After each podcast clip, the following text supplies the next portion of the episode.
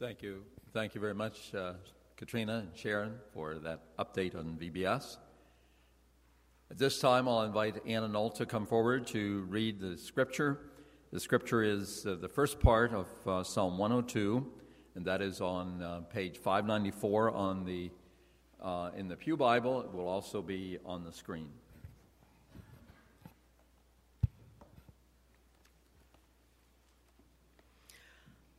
Psalm 102 is a prayer of one who is overwhelmed with trouble, pouring out his problems before the Lord. Right now, I'll read section 1, which is verses 1 to 11. Hear my prayer, O Lord. Let my cry for help come to you. Do not hide your face from me when I am in distress. Turn your ear to me. When I call, answer me quickly. For my days vanish like smoke, my bones burn like glowing embers.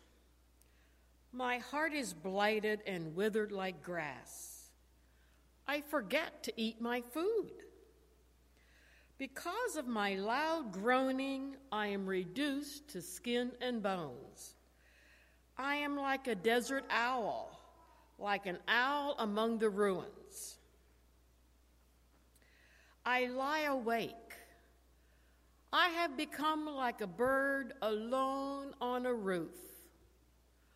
All day long, my enemies taunt me. Those who rail against me use my name as a curse.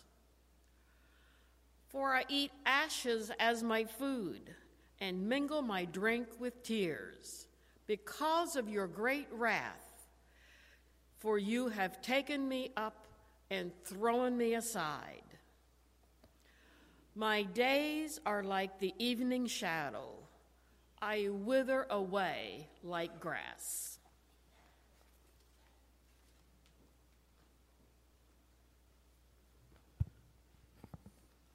Thank you. Thank you very much, Anna. You may want to, in the message notes in the bulletin, you may want to answer the, the blanks that are in there or just use it to jot ideas down uh, from the sermon this day. Let us uh, look to God in prayer. Thank you, Lord, for this psalm as we continue our series on the Psalms. We thank you, O God, for penning this for us, for our day, and for our time. And we pray that your Spirit would speak to each of us, no matter where we are in our journey, in our journey of life and also of our Christian life. Thank you, O God. Through Christ we pray. Amen. This psalm, the first part of this psalm, is a lament or a cry for help.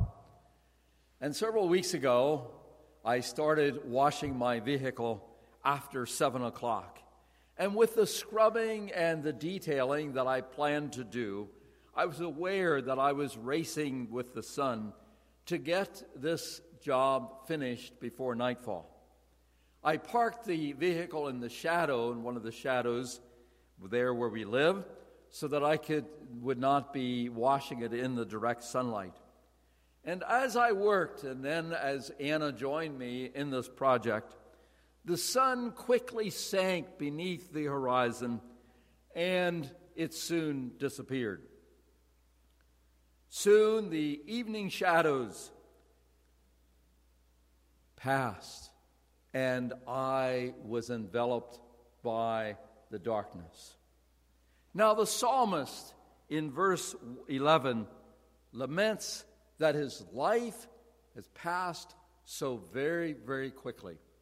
When he says, My life passes as swiftly as the evening shadows.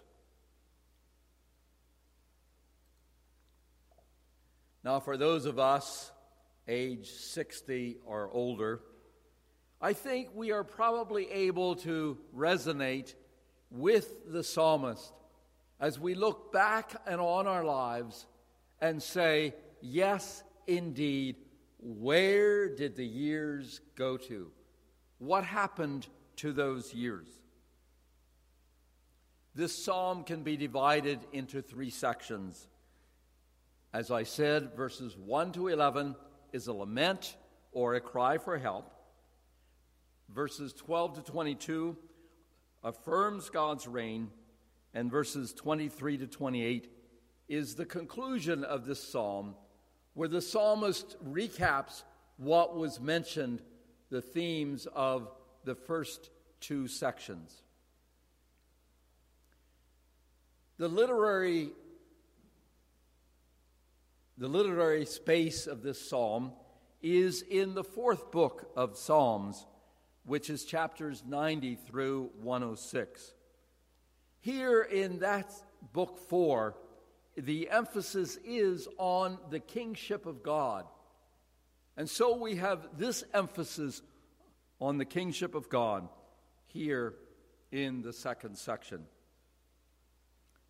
The psalmist begins with a request to God.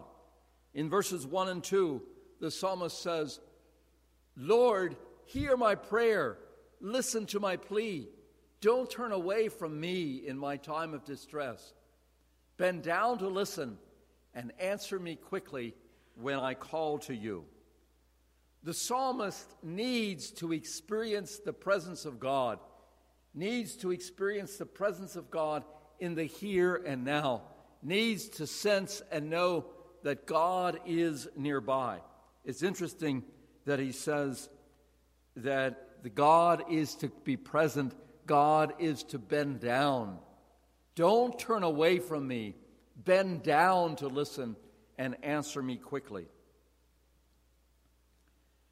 This opening request is found in many other Psalms where the psalmist pleads to God to be present. And just one example is in Psalm 39, verse 12, where the psalmist says, Hear my prayer, O Lord, listen to my cries for help. Don't ignore my tears, for I am your guest. He proclaims, a traveler passing through as my ancestors were before me. Now, in the remainder of these first 11 verses, the psalmist describes his psychic and his physical pain, the psychic and physical pain that he is experiencing. And he describes that in powerful and picturesque metaphors, word pictures as to what he is dealing with. In verse 3, he introduces this theme of the nature and the brevity of life.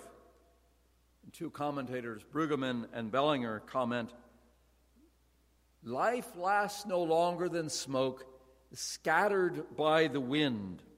Life is here one moment, and then life, our physical life as we know it, is quickly snuffed out. And here the psalmist in these first 11 verses faced evidently some sort of terminal illness as he complains and as he cries out to God. He says that his bones were burning like hot coals. He says that his bones and his heart and his appetite, his appetite for food, are all affected by this disease. And as the disease rages within him, he says, we, he is reduced to skin and bones. He says, in, an additional word pictures, he says, I'm like an owl in the wilderness, in, in the desert, an owl or a vulture. And as a result of his insomnia, he says he lies awake at night. And he's like a solitary bird. I like this metaphor. He's like a solitary bird on the, on the rooftop where he's by himself. And that's what we feel like in the midst of the middle of the night of insomnia when we're unable to be asleep and the rest of the world is sleeping. The psalmist says he is like a solitary bird on the rooftop.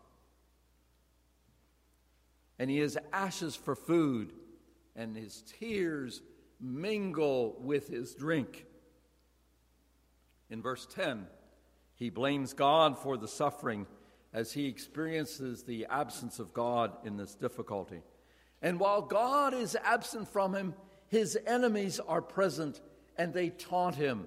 His enemies are there in the midst of the absence of God, and they taunt and mock and curse him.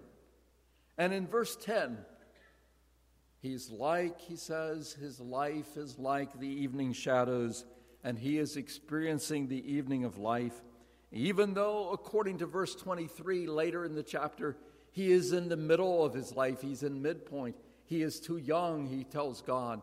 He is in the midpoint of life. Now, he says, life is like the evening shadows. And the psalmist says in verse 24, But I cried to him, O my God, who lives forever, don't take my life while I am so young. Don't take my life, for I am while I am so young. So he's evidently in the midpoint of life, though yet in the midst of this disease, in the midst of this terminal illness, he comes to God as a needy, very needy person. So then we'll look at verses 12 to 22, a hymn of praise and adoration affirming God's reign. And Anna will read that from where she is. Verses 12 to 22. but you, Lord, sit enthroned forever. Your renown endures through all generations. You will arise and have compassion on Zion for it is time to show favor to her. The appointed time has come. For her stones are dear to your servants, her very dust moves them to pity. The nations will fear the name of the Lord. All the kings of the earth will revere your glory. For the Lord will rebuild Zion and appear in his glory. He will respond to the prayer of the destitute. He will not despise their plea. Let this be written for a future generation, that a people not yet created may praise the Lord. The Lord looked down from his sanctuary on high. From heaven he viewed the earth to hear the groans of the prisoners and release those condemned to death. So the name of the Lord will be declared in Zion and his praise in Jerusalem. When the peoples and the kingdoms assemble to worship the Lord. Okay, in this section, this section is a communal prayer of praise and adoration to God. The first section was an individual, his own his own prayer to God as an individual, where he's crying out to God in lament, in lament to God. And these verses are a prayer of God's people at worship in the midst of loss, in the midst of crisis. The, God's people are coming to worship. So, therefore, this psalm, in contrast to the first part, is the lament, this part is now an example of gratitude and praise. Where the first part was the psalmist was feeling rejection from God, now the psalmist is gathering with God's people and is saying, Yes, indeed, God is present. This is an expression of God's caring, God's presence, and God's love. And when he says, The name of God will last for all generations. In another contrast, this passage emphasizes the permanence of God in contrast to the fleeting nature of humanity. The fleeting nature of humanity, where life is like the smoke. Here, God is present, and will, God will continue to be present from generation after generation. That it was God who formed the heavens and the earth, and the foundations of the earth, and God will continue to be present. Now, with the reference to dust, and with the reference to stones in verse 14, we recognize, scholars recognize, that this psalm may have been written during the exile when the temple in Jerusalem was lying in ruins. And the people looked back, the people recognized that this was, was horrible devastation for them. Klaus Westermann, a theologian who saw the destruction of Berlin, during World War II in Berlin, Germany, writes All who've experienced their city's destruction understand such phrases as, and here he's quoting the psalm, as hold her stones dear and have pity on her dust. Moving right along, we'll come to the, then to the next section. The conclusion is where the psalmist has a recap in verses 23 to 28, the conclusion to the topics of these first two sections of the psalm. And again, Anna will read that, those verses. Verses 23 to 28. In the course of my life, he broke my strength. He cut short my days. So I said, Do not take me away, my God, in the midst of my days. Your years go on through all generations.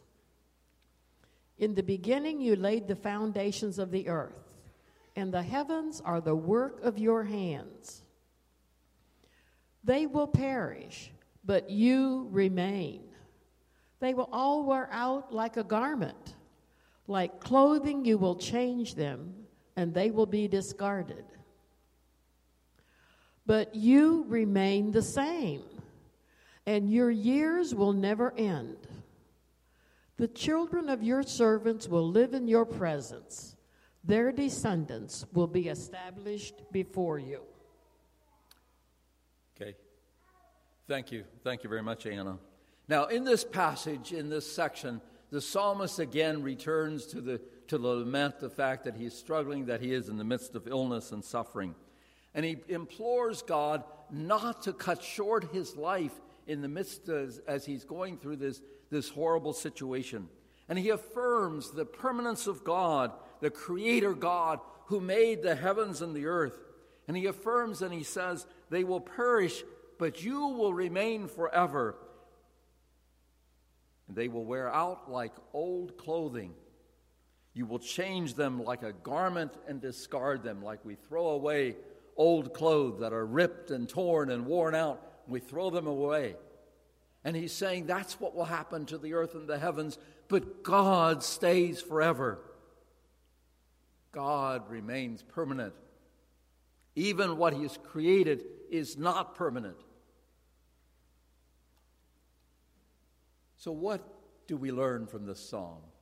We might ask, what are the takeaways? How do we apply this psalm to us, to our experience? How do we apply this psalm into our lives? Well, the first thing I want to say, the first takeaway, and this will be on the screen, is in the midst of loss and crises, plural, in the midst of loss and crises, we can be honest with God about our own feelings of loss, anger, and despair. I think, uh, Pastor Jeff, you used the fact of be, being defeated. Well, here's here the psalmist is saying that if whatever feelings we have, even if it means defeated or despair, it means we can bring that to God.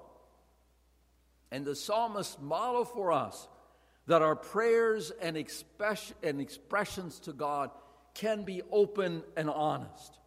We don't need to hide behind a pious sense, a pious face of goodness or of piety and need to put on a certain expression before God as we come to pray. We come to our God in the midst of our challenges, in the midst of our despair. We come to our God and bring our feelings to God and express them to God as we are going through difficulties.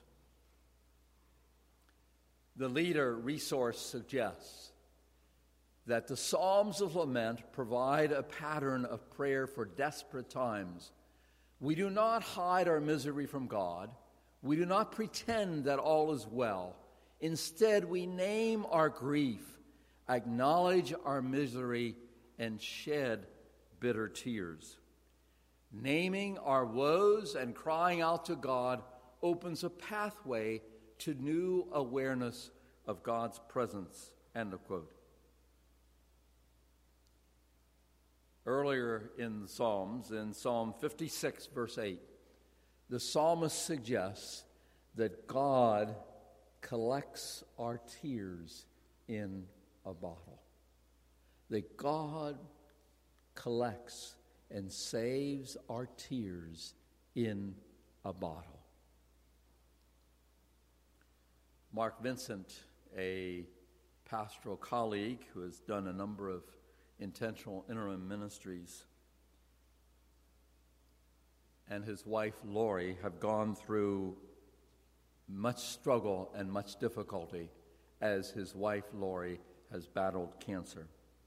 And he wrote on Facebook this week, he says, and I quote, in 1997, at a time when I was wondering if preaching ministry was something I would ever do again, I had a beautiful night driving across the Mojave Desert with the Hale Bopp comet brilliantly lit in the moonless sky. I had an epiphany that evening, coming to understand that my work with multiple denominations, rather than a congregation, could be a platform for preaching the gospel. Silly me for thinking it wasn't so. And then Mark continues. Years later, I find I have felt the same after each congregational interim ministry assignment ends. Time and time again, the calling I believe God placed on my life, which has been confirmed by others, finds a new outlet and a new platform. You'd think I would learn. I was feeling the same last evening driving across rural Wisconsin on a desperate trip home. I recently finished a wonderful assignment with a great congregation. My wife, whose love has been a sustaining strength all these years, is in hospice. Although a little more stable at the end of the day, it is because the pain is better medicated. Yesterday, she walked on her own, however slowly. Today she is bedfast. She will never accompany me to a worship service again and never again have the opportunity to be my eyes and ears with the congregation in oh so many informal ways. So much feels as it's ending. I entered into my sad sack, woe is me place, sulking at 70 miles an hour as I drove alongside the kettles of the Badger State. And then the moon arose, large and brilliant, painting the sky like the comet all those years ago. I was reminded a preaching platform remains, and I'm standing on it. I've been standing on it for a long time. And then Mark concludes Life in all its facets, including how we handle death and suffering, may be the most powerful preaching platform there is. It's a platform Lori and I have lived upon since 1999. It has been a long and profound sermon, now reaching its final point and the closing hymn. We need to proclaim it well, he says, and I need to stop wondering about what, if anything, follows. End of quote. And if you would like to read more about their journey that they've been on since 1999, they have written a book entitled Fighting Disease, Not Death Finding a Way Through Lifelong Struggle.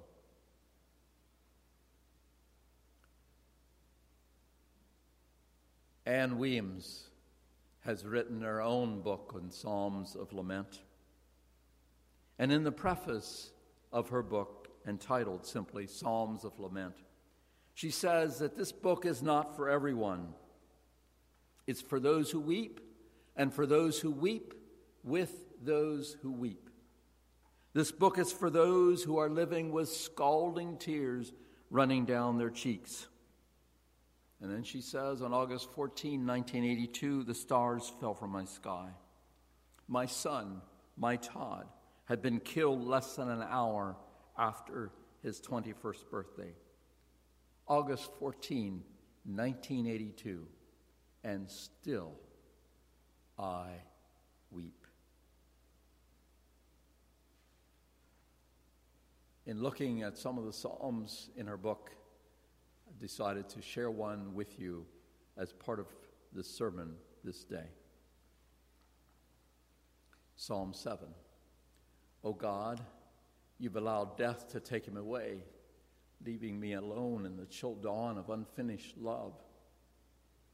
What could you have been thinking? Ungiven gifts pile about me. Unsung songs remain trapped in my, in my throat. Unsaid words lie rotting in my mouth, and I sit staring down a lifetime of unlived days.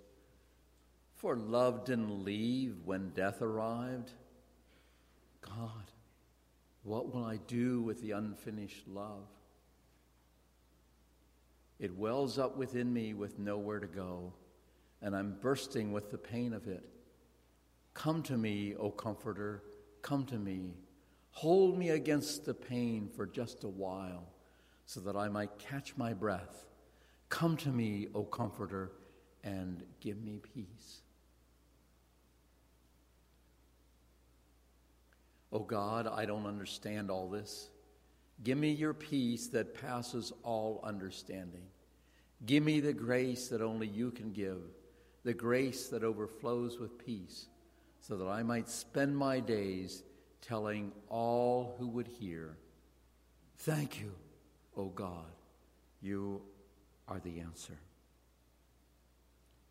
Yes, as Ann Weems portrays, and as Mark Vincent shares, we can be honest with God about our feelings. We can be honest with God about our laments and sorrow. And she was brutally, brutally honest with God when she said, Oh God, what were you thinking? What were you thinking? She brings her sorrow to God. Takeaway number two we need to recognize we need to recognize that our earthly life is fleeting and transient and will soon slip from our fingers. The psalmist says it's like a wisp of smoke. Probably many of you have sat around a campfire and saw the wisp of smoke arise from the campfire and it soon disappears into the air. That's what the psalmist says is our life. The wise man Solomon suggests in Ecclesiastes 12:1. Remember your creator in the days of your youth, before the days of trouble come, and the years draw near when you will say, I have no pleasure in them. So, one of the purposes of this short life on this earth is to prepare for the next life, to prepare to be in the presence of Jesus, to be around the throne, where we'll stand around the throne in heaven and giving praise and adoration to God. Thirdly, the third takeaway is that we have both in our relationship with God, we experience both individual prayer and communal prayer and worship. We experience both the individual prayer and communal prayer and worship. And with in this psalm, we see that the psalmist, what the psalmist said as he was individually crying out to God and then as he comes to God with other believers. The gathering of God's people to give praise to the Creator God. The psalm